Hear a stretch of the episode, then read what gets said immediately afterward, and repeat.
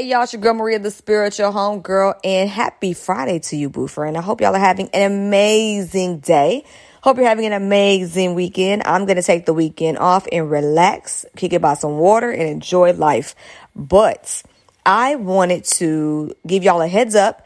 If y'all have not caught up on episodes three oh nine, three oh eight, three oh seven, three eleven, if y'all have not caught up, I'm, I need y'all to catch up. Only because we we still moving full steam ahead. Because this is a new year, because I've had such an intense hibernation season, I'm ready to talk.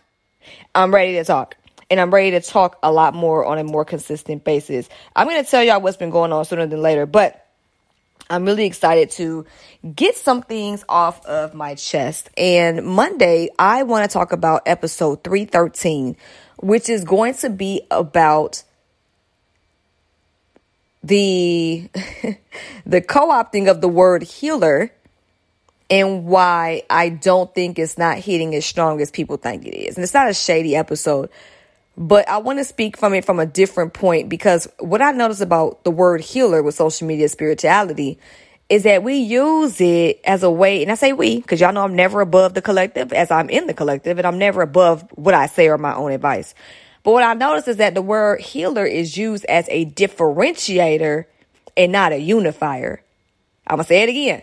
The word healer is used as a differentiator to appear better than, and not as a word to unify, to connect. So we're going to get into that on Monday. I'm doing a bonus episode for those that are new to the podcast or haven't listened in a while or kind of forgot my structure.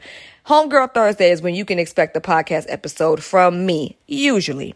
If I feel like I have more to say that just cannot wait, I'll do a bonus episode on Monday.